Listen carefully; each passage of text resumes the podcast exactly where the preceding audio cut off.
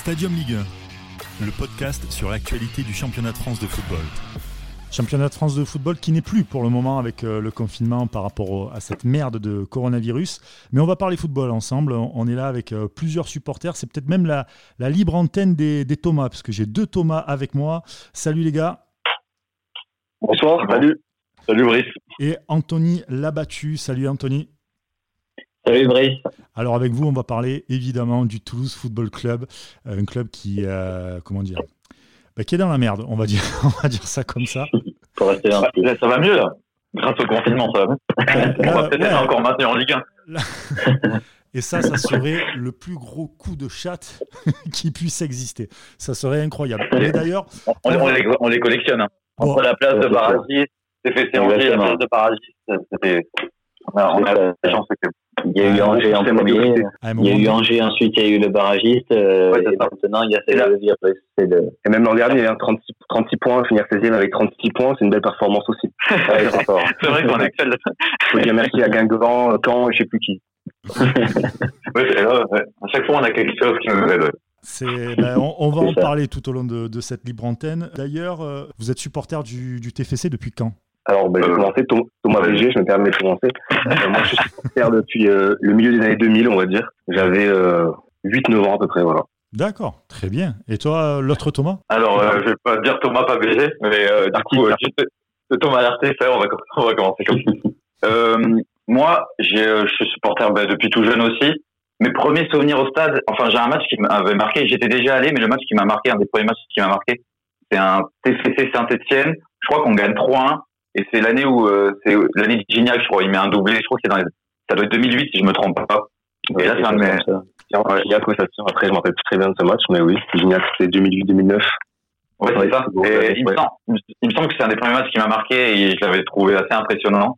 Il met un doublé, c'était très fort. Et sinon, j'étais allé voir deux, trois matchs avant, mais des TFC Ajaccio, euh, 0-0, un peu, un peu sombre, j'ai pas trop envie d'en parler. euh, du coup, pour répondre à la question, ça doit, ça doit faire du coup euh, une douzaine d'années, euh, 12-13 ans. Enfin, depuis toujours, mais vraiment que je vais au stade 12-13 ans. Et toi, Anthony? Euh, ben, euh, À peu près pareil. Bon, euh, disons que j'ai été fan depuis que j'étais petit, globalement. Mmh. J'ai 19 ans aujourd'hui, mais je suis fan vraiment depuis 2014, où je sais pas comment, c'est à partir de là où le TPC est descendu, euh, descendu dans les entrailles de l'enfer. Donc, euh, c'est à partir de là je tombe amoureux du club, vraiment. Donc, bon. Ah oui, ouais, que je me demande souvent. Mais voilà. Ah oui, 2014, vraiment, quoi. T'aimes vraiment te faire du mal, toi, quand même. Hein oui, euh, on me le dit souvent, quoi, du moins. ah bah là, sûrement. C'est l'année de Bagné d'air Ouais, 2014, j'avais Bagné d'air au sommet. Ouais, ouais, ouais, ouais, ça. au sommet. Il est, c'est l'année où il est à 15 buts à chaque saison. Enfin, il enchaîne 2-3 saisons. C'est la période, C'est la période. Je lui dois beaucoup, mais, euh, mais bon, maintenant, je lui en veux un peu. Oh non. je pouvais pas rester à toute sa vie, c'est ça, voilà. Heureusement pour lui, je suis content. C'est encore quand il nous croise. Ouais. Voilà, c'est ça. C'est vrai. Cette année, il était à l'interview après match contre, euh, du coup, contre Monaco. Quand il a parlé, quand il a parlé de nous, il, enfin, il parlait de nous, il avait dit oncle. Il avait dit, ouais c'est fort. C'est vrai, c'est fort, bien sûr. On a eu peu de moments forts cette année, mais c'était un des moments forts de. Notre plus belle émotion cette année. C'est con que ça soit pas une victoire, mais bon, on va pas tout demander non plus. Bah, bah, tant pis. non, non, non, il faut pas demander trop. Doucement quand même. Après, on peut faire des, des malaises. Ça va trop clair. Et d'ailleurs, là, je le dis, si vous êtes supporter du TFC, mouillez-vous la nuque. On va parler de choses qui, qui qui fâche un peu la présidence de Sadran, ouais, parce que Sadran veut vendre le club. Il veut vendre le, TFC. Il y aurait un possible rachat sino-américain par Shenli. Shenli, c'est l'ancien actionnaire euh, et propriétaire de, de l'OGC Nice. Euh, mais avant de parler de, ce rachat, on va parler de la, présidence Sadran. Là, aujourd'hui, si on doit. On prend toutes les années, hein, pas que cette saison-là ou les deux dernières saisons. La présidence Sadran, Sadran pardon, vous en pensez quoi? Alors, c'est un vaste sujet. Parce qu'il y a eu plusieurs temps quand même dans cette présidence. Il y a eu le moment où il était, il était jeune et fougueux, se permet l'expression. Et on voyait qu'il était passionné. Ça se voyait dans ses yeux à la fin des matchs et tout ça, il était vraiment impliqué. Et puis là, depuis quoi, on va dire depuis 5, 5 ans maintenant, on sent qu'il est désengagé progressivement. Mais a l'impression qu'il le fait de manière assez maladroite. C'est-à-dire que il, il veut désengager en mettant un président, comment dire, un directeur général à sa place. Et dès qu'il y a des grandes décisions, il intervient à chaque fois. Du coup, il court-circuite. Du coup, c'est Soukas aujourd'hui qui joue ce rôle, mais on sent qu'il est voilà, il est un peu démuni parce que personne ne le respecte. Quoi. On sait que c'est pas lui le vrai patron. Donc le modèle aujourd'hui du club, il est assez hybride entre un président, un propriétaire qui veut déléguer en même temps qu'il ne délègue pas. Et, et même dans la communication, il y a quelques maladresses quand il y a eu des moments de crise avec les supporters, il leur a proposé de les rembourser et tout. C'est pas vraiment ce qu'on avait envie d'entendre dans ce genre de situation. C'était un peu compliqué. On sait que c'est délicat pour tout le monde et que et que tout le monde subit, que ce soit les joueurs, les supporters et, et le staff. Mais il y a beaucoup de maladresses dans la communication. Il y a beaucoup de distance entre la direction et le club. Euh, là où on voudrait juste être assuré et dire que on peut jouer le maintien, c'est pas forcément un problème, mais juste qu'on nous rassure et qu'on nous montre qu'on est tous ensemble. Et quand les, les supporters manifestent euh, une certaine colère, euh, il y a une sorte de, de, répression de la part du staff qui est un peu violente et donc du coup on se sent vraiment euh, incompris et on a l'impression qu'il n'y a, plus aucune communication entre entre les trois parties, entre les joueurs, le staff et, et les, supporters. Donc c'est assez frustrant pour nous quoi. Mais sinon sur l'ensemble de sa présidence, il y a effectivement, enfin il y a beaucoup ah, on l'a perdu. Ah, on l'a perdu. on a perdu Thomas. Vas-y, Antoine. Oui, oui, bah, je vais y aller. Mmh. A pas de souci. Ben, pour, alors, pour résumer le président de Sadran, ben, oui, comme, euh, comme l'a dit Thomas tout à l'heure, c'était assez compliqué puisqu'il y a eu vraiment deux périodes. Moi, je le, je le, je le vois comme une courbe, vous voyez, où au début, elle est, elle est vraiment ascendante.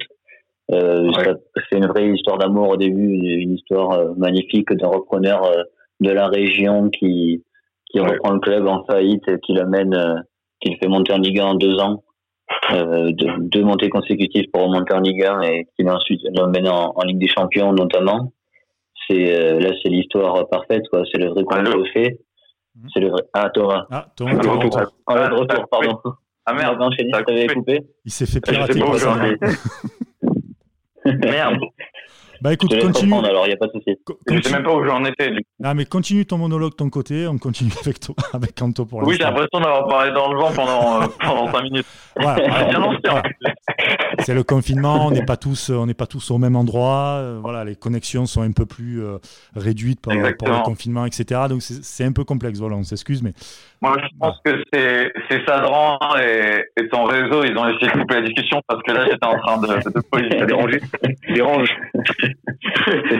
Le mec gêne. Quoi. Mais euh, du coup, euh, je sais pas du tout où j'en étais. Je suis désolé. Non, mais c'est pas grave, c'est pas grave. On va continuer avec euh, Anto sur, sur la partie de. voilà, que, que, que, Sadran récupère Toulouse au plus bas, passionné. Voilà, Galle la région qui veut faire monter, qui veut faire monter le Simplement, c'est ça. Après, le, souci qu'il a eu, c'est que quand il était à son apogée, on peut, si on peut appeler ça comme ça, euh, que le club euh, allait en, était euh, dans le haut, habitué au haut du tableau. il n'a pas su maintenir ce cap longtemps. Et je dirais que depuis le début des années 2010, c'est le, c'est une descente aux enfers qui a été lente au début, puisqu'au début, bon, sans être, euh, voilà, on était un club qui faisait pas parler de lui, qui était apprécié, mais qui faisait, qui était vraiment pas, qui faisait vraiment pas parler de lui qui euh, jouait le, ventre mou chaque année. Euh, on avait l'habitude, euh, huitième, douzième. C'était d'ailleurs l'objectif. Hein. Tout le monde était content au niveau de la direction. Peut-être pas du côté des supporters, mais bon. Au moins, on l'était plus que maintenant, sûrement. Et depuis 2014-2015, c'est la, première saison aux enfers et on n'a jamais su se relever depuis. Voilà, pour la faire courte, c'est là que qu'on, depuis ce moment-là qu'on, flirte avec la Ligue 2 et qu'on l'évite miraculeusement. Et, sur Sadran, du coup, pour moi, il y a un vrai sentiment de, gâchis parce que le, le mec, il est, c'est un jeune entrepreneur à l'époque où il a repris le club brillant. Il est toujours un entrepreneur brillant. Mm. Il vient de la région. Franchement, il y a tout, il a tout pour, euh, c'est l'homme parfait pour tenir ce club et c'est vraiment dommage. Après, je peux comprendre que petit à petit son intérêt diminue, mais il pourrait inventer une sorte de, un sorte de, une sorte de nouveau modèle pour gérer le club, un peu comme le fait Rennes, avec un propriétaire désengagé et mettre des gens compétents euh, à la gestion quotidienne du club. Et ce modèle pourrait fonctionner et serait sûrement plus fiable que les futurs repreneurs que je respecte, mais desquels voilà, c'est encore assez, assez obscur euh, leurs ambitions pour le club. Mmh. Bien sûr, c'est vraiment le. Ce qui est dommage dans cette histoire, c'est qu'il a beaucoup de capacités, il a beaucoup de, de, de, de qualités, notamment d'interlocuteurs. Euh, euh, voilà, il a un sacré réseau également du fait de son entreprise, avec notamment le Qatar. On sait qu'il est, qu'il est sacrément proche de, de Nasser Al-Khelaifi, le président du PSG par exemple dans le milieu du foot. Donc bon, euh, c'est dommage, c'est dommage de voilà que l'histoire se termine comme ça parce que peut-être qu'il a il a un, désintérêt, un désamour pour le foot depuis depuis quelques années, que c'est en train de mal tourner malheureusement parce qu'il n'a pas su bien s'entourer également. c'est le problème principal, je pense. Hein. Mm. Et les années, et les années de trop, et les années oui, de trop sont, sont hein. c'est quand même incompréhensible parce que bien qu'il ait un certain désamour pour le foot, il aurait pu justement, comme dit Thomas, euh, euh, se désengager progressivement et gérer les choses euh, d'une façon différente. Et euh, comme ça, il aurait juste eu ce statut de, de jeune entrepreneur qui a réussi et, et garder ce cap-là. Et euh, du coup, sur le CV, d'être à la tête d'un club quand même pour le réseau, je pense que aussi c'est c'est quand même bénéfique. Et donc du coup, il aurait pu vraiment faire les choses différemment. C'est encore une fois, je j'ai du mal à, à, comprendre à quel moment ça s'est passé. Bah, si c'est suite aux mauvais résultats sportifs, qu'est-ce qui a fait que ou alors s'il y a des financièrement il y a, il y a des trop grosses pertes avec le club, mais j'ai pas l'impression non plus. Ben, c'est vrai que c'est étonnant parce que économiquement, le club, euh, le PSC, c'est un qui se, qui se porte le mieux en Ligue 1. On entend mm. souvent euh, que le seul, euh, le seul domaine dans lequel le TPC réussit, c'est économiquement. C'est ça. Surtout, quoi. Donc bon, c'est ça qui est étonnant. Comment ça se, comment ça se fait Avec les symboles qu'il y avait derrière. C'est voilà, celui qui nous sort de, de, l'enfer au début des années 2000. C'est l'homme du club. Et on, rien que pour ça, on, on pouvait que, que respecter son statut. Et après, ben, il y a quelque chose qui est, qui, qui, il s'est lassé progressivement, ça peut se comprendre, c'est humain. Hein, quand tu as 20, bien sûr. 20 ans là, justement, je trouve que pour contrer cette lassitude, il aurait tout à fait pu prendre du recul, mais pour de vrai, pas comme il fait actuellement, c'est-à-dire il prend du recul, mais il intervient que en temps de crise. Et du coup, à partir du moment où il a cette lecture là du club, cette vision du club, euh, c'est vraiment un boulet pour lui parce qu'il vient que quand il y a des problèmes. Alors que si il déléguait vraiment la présidence à tous les niveaux que ce soit les choses positives ou négatives, et juste être euh, un propriétaire qu'on consulte de temps en temps pour les grandes décisions, mais pas le côté tel qu'on le voit aujourd'hui, je pense qu'il pourra encore prendre euh, une forme de plaisir euh, à avoir le club de cette façon-là. Après, je suis pas dans ta tête, évidemment. Mais j'ai un vrai sentiment de gâchis quand on voit ça. Ça dépend, le, ça, dépend le, ça dépend le caractère aussi de bah d'Olivier Sadran. Peut-être que, comme on disait tout à l'heure, il veut pas déléguer, il veut pas lâcher. C'est son club, il veut le gérer lui. Il pense que peut-être aussi il a les capacités de, de le gérer. Mais bon, quand tu vois les résultats, c'est assez catastrophique. Mais euh, c'est surtout le, caractère de, la personne. Le mec ne, veut surtout pas lâcher. C'est assez, euh, comme vous dites, incompréhensible, mais ça doit venir très certainement de, ce trait de caractère-là. Parce que tu vois des mecs comme Olas, etc., ils y sont depuis plus longtemps. Ils sont amoureux de leur club, ils sont aussi de la région. Et pourtant, à un moment donné, ils arrivent à se remettre un peu en question, à, à plus ou moins déléguer à des personnes déjà, des personnes compétentes, ce qui n'a pas été le cas de, de Toulouse, ou du moins pas tout le temps. Donc peut-être que ça aussi, ça doit le, ça doit le toucher en disant j'ai fait confiance à des personnes, c'était pas les bonnes, ils m'ont déçu, euh, autant que je fasse euh, cavalier seul, quoi. en tout cas, en tant que supporter, on a, nous, on a l'impression que justement les personnes à qui il a fait confiance, il la maintient et il garde ce cap-là. Et du coup, il y a des, il y a beaucoup de rumeurs de, de copinage et, euh, et une sorte de, de, de lien qu'ils auront entre eux sorte de un, un, petit peu même un côté sectaire entre certaines personnes et à chaque fois c'est toujours les mêmes personnes qui interviennent euh, bien qu'elles aient fait des, voilà, bien qu'elles aient fait des choix un peu contestables.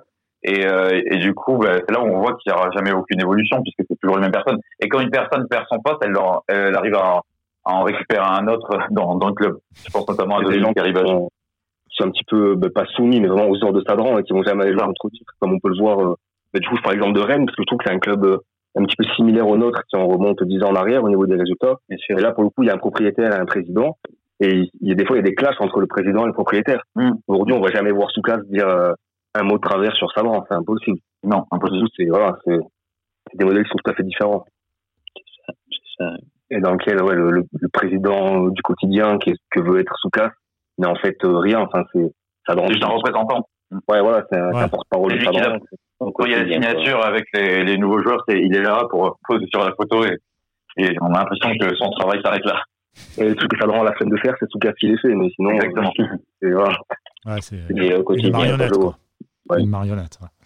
En parlant de, bon, voilà, de, de, la présidence, forcément, on arrive vers la fin de cette présidence et donc le rachat sino-américain par Lee, l'ancien euh, actionnaire et propriétaire de l'OGC Nice. Euh, Anthony, toi, tu, tu, as fait un article avec euh, les violets là-dessus. Quelles sont, euh, quelles sont toi les infos que, que, que tu as sur, euh, sur ce possible rachat?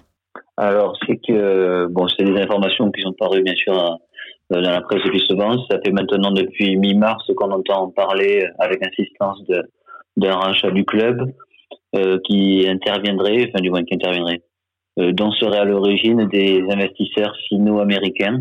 Donc notamment Chien-Lit qui était l'ancien l'ancien propriétaire de l'OGC Nice et qui aurait signé avec avec Olivier Sadran une période de négociation exclusive qui permet donc à Chien-Lit et consorts de de d'avoir le d'avoir l'œil sur tout ce qui touche au TVC, les recettes comme les dépenses du club, pendant une période de 45 jours. 45 jours, ce qui fait que c'était jusqu'à mi-avril. Mais bon, à ce moment-là, il n'y avait pas encore le, la fameuse crise sanitaire, malheureusement, du, du, du coronavirus. Et cette période risque d'être allongée très certainement si euh, négociation encore il y a euh, pour quelques semaines. Mhm. Et donc, euh, voilà, donc ils sont à en croire donc des informations qui sont parues euh, c'était donc euh, samedi, samedi ou, euh, ou, vendredi dans la dépêche du midi. Ils seraient toujours intéressés malgré la crise, les potentiels repreneurs. Et voilà, donc c'est toutes les informations qu'on a. Alors leur but, ce serait pas de faire une histoire à la Sadran pour pour remonter le club, enfin revaloriser le club pour le, le vendre à court terme, le revendre. Et voilà, c'est l'histoire, c'est de faire du, du TVC, de faire le revaloriser, lui redonner un peu de valeur et, euh, et le revendre dans quelques années, euh, dans pas très longtemps, à d'autres d'autres repreneurs, voilà. Ouais, ce qu'il a un peu fait avec euh, l'OGC Nice en fait, dans le dans le même esprit, on, on va peut vraiment comparer à ça. Voilà, avec quand même une réussite sur les, les premières années avec le l'OGC Nice, euh, ça a été la Ligue des Champions, ça a été des transferts comme euh, Mario Balotelli, Dante, Belanda. Donc c'était quand même, euh, je vous souhaite les, mêmes joueurs si ça se, ou du moins du même calibre pour, pour le TFC. Ah oui, oui. Et, une nouvelle qualif, parce qu'il faut pas oublier un truc, c'est que Toulouse c'est quand même la quatrième ville de France. C'est une très grosse ville, oui. même s'il y a le rugby qui est plus, comment dire, plus populaire, on va dire. Faire attention avec ça. Non mais à Toulouse, on n'a pas, pas moins de foot qu'ailleurs à Toulouse. Hein. C'est juste qu'il y a, il se trouve qu'il y a un club de rugby qui est bon. Voilà. À Toulouse, c'est une ville assez dynamique. Il y a beaucoup de gens qui arrivent à Toulouse qui ne sont pas toulousains. Mm. Ils viennent enrichir la ville et merci à eux. Mais c'est vrai que quand tu arrives à Toulouse et que tu pas toulousain, c'est un peu difficile de se dire je vais aller supporter le TEF. Par contre, se dire je vais aller voir des matchs du stade, c'est assez facile. Il y a quand même du monde à Toulouse. Il y a une vraie base de supporters. Il y a des gens qui attendent vraiment de, s'enflammer autour du TEF. C'est ça. Donc, Exactement. Et les gens sont pour Paris, Marseille, euh, Lyon. Oui, Malheureusement, ils ne se reconnaissent pas dans le TPC. Quoi. Voilà, donc c'est pour ça, quand je disais un peu plus populaire, c'était par rapport à, à ces choses-là. Donc c'est vrai qu'à avoir Toulouse dans les, dans les peut-être pas dans les, dans les trois premiers, euh, c'est peut-être encore trop tôt et on ne sait pas si ça va être vendu, euh, à quel, euh, avec quel budget, etc. Mais au moins revenir dans le ventre mou, voire un peu au-dessus, comme c'était dans, les, dans le début des années 2010, ça serait très, très beau en fait pour, pour, cette, pour cette ville, pour ce club.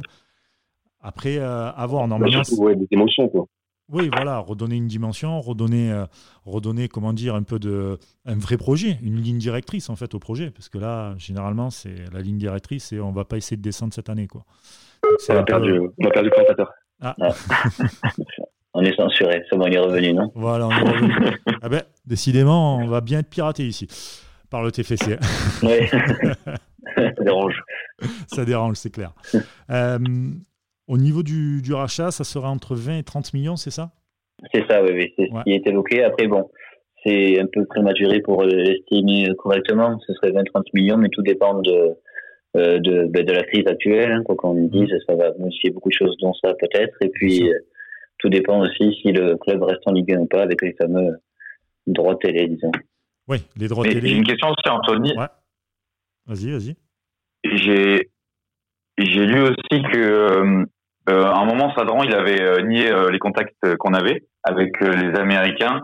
Et il y a des rumeurs qui disaient que c'était aussi pour éventuellement faire monter les enchères, mais qu'il y avait vraiment, enfin, que c'était bien malgré tout des, des, vrais contacts et, et de, qu'il y avait une certaine avancée sur ces contacts-là. Mais que oui, justement, il aussi de tenter un, un, petit bluff pour, pour peut-être amener d'autres personnes dans la danse et dans la négociation. Exactement, c'est ça. Ouais. C'est ce qui se dit. Le, les, les, négociations, alors bon, je pense qu'il n'y a pas de fumée sans feu à ce point-là, en tout cas, euh, du moins, je pense qu'elles sont vraiment confirmées, quoi. L'intérêt des, des actionnaires euh, sino-américains, je pense qu'il est confirmé et réel. Après, bon, bien sûr, ça c'est une histoire de bluff pour faire, euh, je pense, monter les enchères, pour se placer en position de force dans le dans les négociations, ni plus ni moins. D'accord. Tout simplement, quoi. Si ça se fait, ça se fera même avec la Ligue 2 ou pas? Avec la Ligue 2 aussi, oui. Et d'ailleurs, c'est à la base, voilà, c'est. Je pense que, c'est du moins, avant même le confinement. Ça serait moins cher à racheter si on descend comme ça. Il serait content, non? Et je sais pas si 20-30 millions, parce que le, la fourchette, je pense que c'est plus dans les 20 millions que dans les 30 millions, quoi, dans ce cas-là. Mm. Mais voilà, en dessous de 20 millions, peut-être, oui. Si on descend en Ligue 2, je pense. Je sais pas du tout. Sans compter qu'il va falloir très certainement, alors là, c'est vraiment une supposition, qui rajoute de l'argent pour combler le, comment dire, le manque à gagner sur cette année au niveau des droits télé. Parce qu'il faut savoir que les droits télé. De cette année, De cette année, ah oui, oui, bien sûr, bien sûr. De cette année, parce que les droits télé, De, en fait, ils sont payés par, euh, par tiers et pas tout a été payé. Donc, Bein et Canal, donc pour là, à l'heure où on, on, parle, n'ont pas payé euh, les droits. Donc, il y aura peut-être ça aussi à rajouter. Il y a une négociation en ce moment. Voilà, ils sont en négociation avec euh, pas mal de pas mal de présidents. Je l'espère en tout cas, je l'espère. Et puis il faudra voir aussi, c'est pour ça qu'on va y venir, sur euh, cette merde de virus, le, coronavirus, le Covid-19. Euh, vous, vous êtes pour l'arrêt. Qui sauve notre saison, finalement. Si, euh, si entre guillemets, on avait, enfin, la, Ligue 1 s'arrêtait et était annulée, il y a plusieurs options, mais si, si la, la, Ligue 1 était arrêtée là et qu'on doit, on recommence une autre, une autre saison en septembre, le club sera sauvé de façon assez euh, miraculeuse. Oh bah encore une fois, oui. Moi, je tout à l'heure.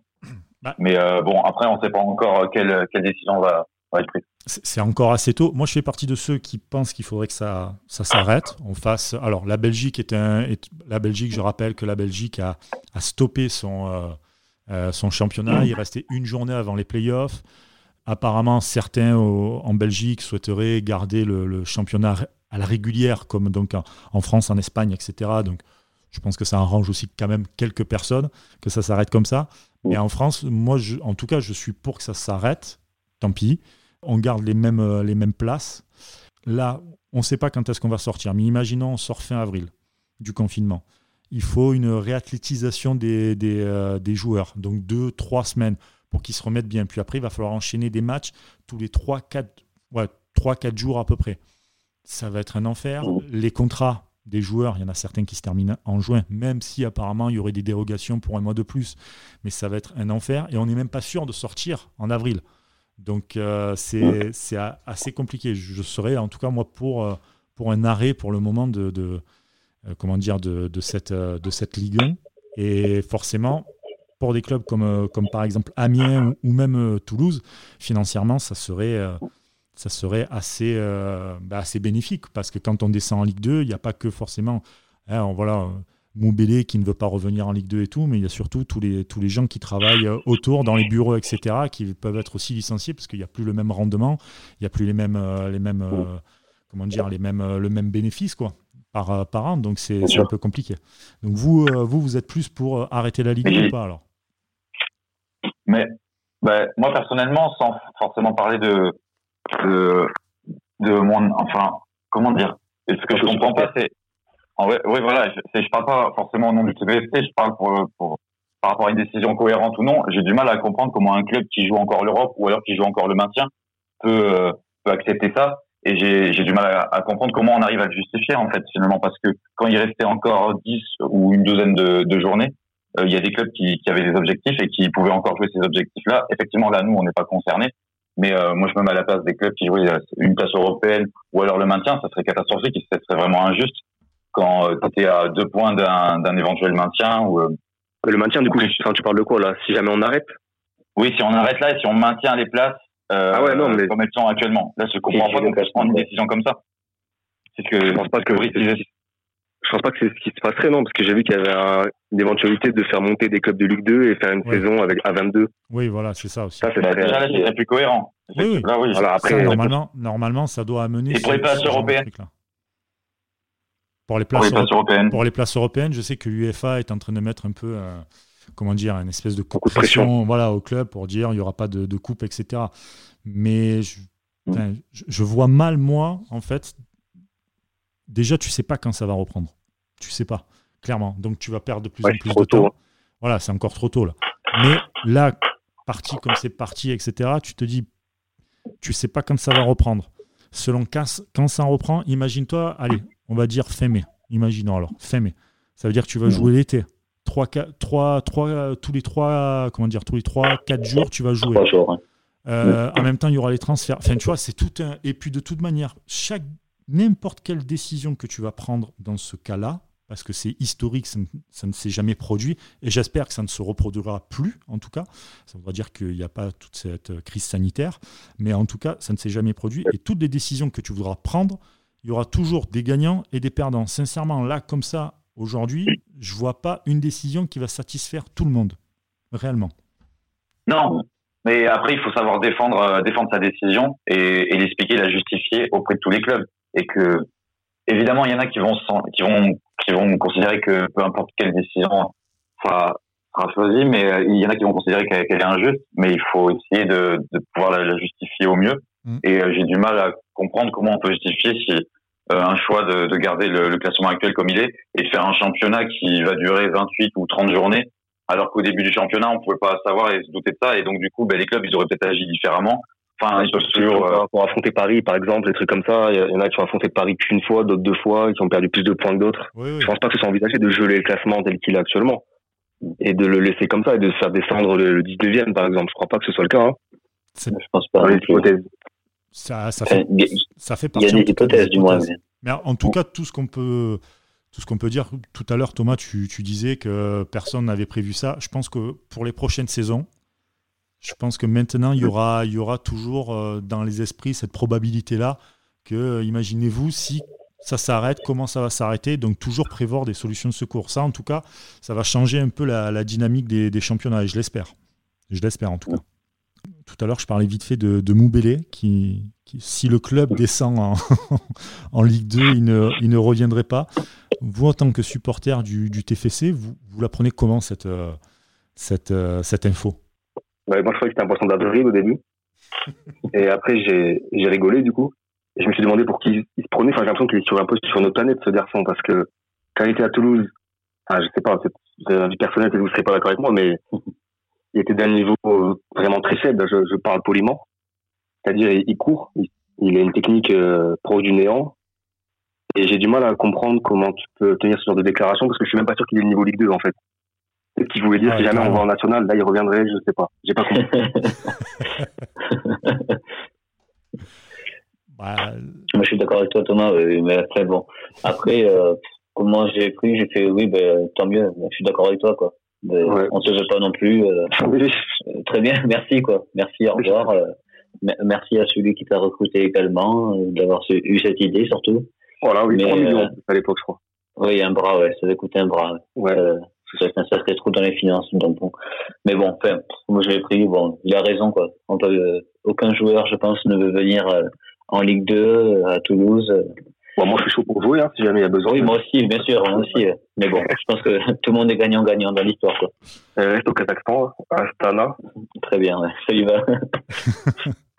ah ouais, vous êtes, vous êtes, vous êtes dur, mais c'est mérité je trouve que c'est quand même mérité de, sortir des trucs. il y a des joueurs qui sont passés et qu'on n'a pas conservé alors qu'on aurait pu les conserver. Et lui, par contre, il n'en fait pas partie, quoi. Enfin, Vraiment pas, quoi. Non, ouais, non, non. Mm. Ah, bon débarras. Ouais, bon débarras. il y a, un... contrat, je crois. Alors là, il y a eu un autre débarras, c'est que Thomas Noah, il nous a carrément quitté là, donc euh, je, ah, oui tout de suite. Ouais, ouais. Je fais tout de suite. Il, il réagissait pas normalement, il parle beaucoup. Ouais, il parle beaucoup et voilà, il, il, est parti. On va, on va le rappeler. C'est les aléas des, ah, libres antennes. Avec...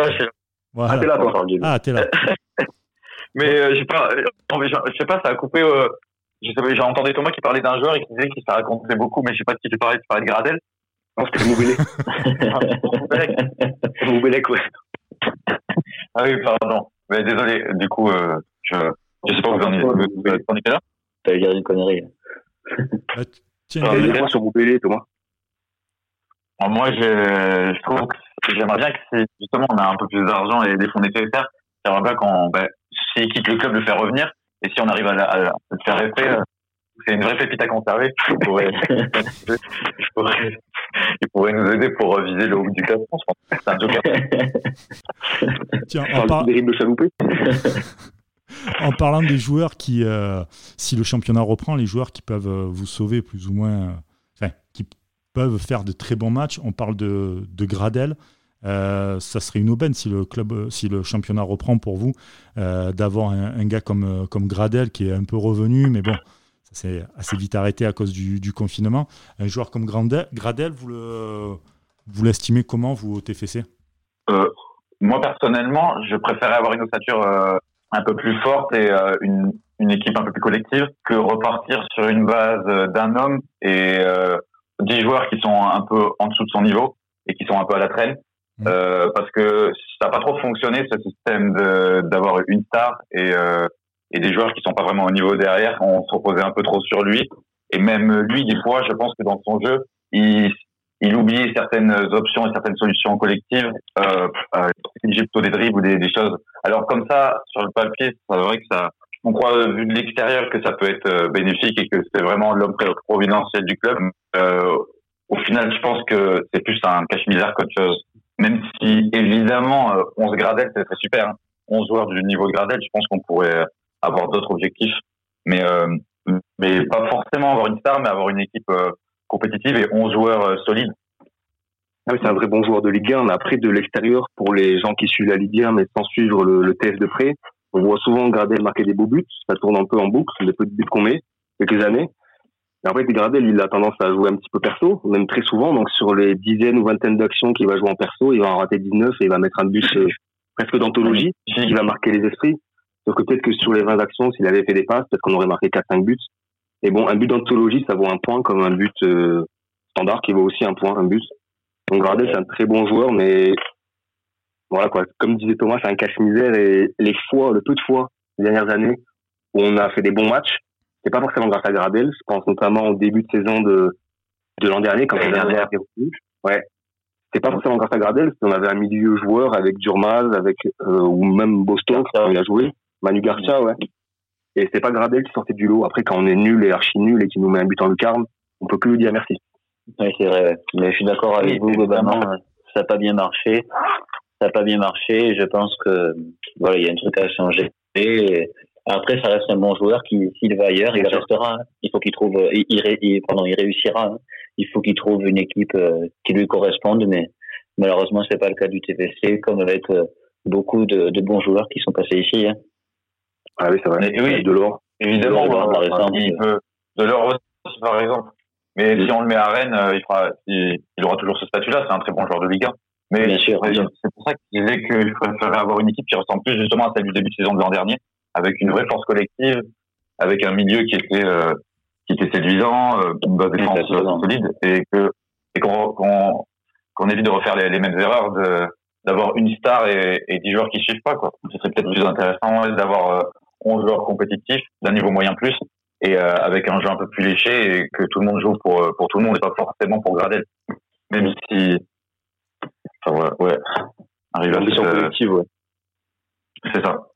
Exactement. Et là où là justement on a vu que par hasard, en fait, on s'est pas forcément par hasard, mais on a vu que Gradel sortait vraiment du long. On s'est beaucoup posé là-dessus. Et, euh, et derrière, derrière ça suivait pas, alors qu'une force collective, ça serait, ça serait, je pense, beaucoup plus efficace et sur, euh, ça, ça nous permettrait d'être plus réguliers.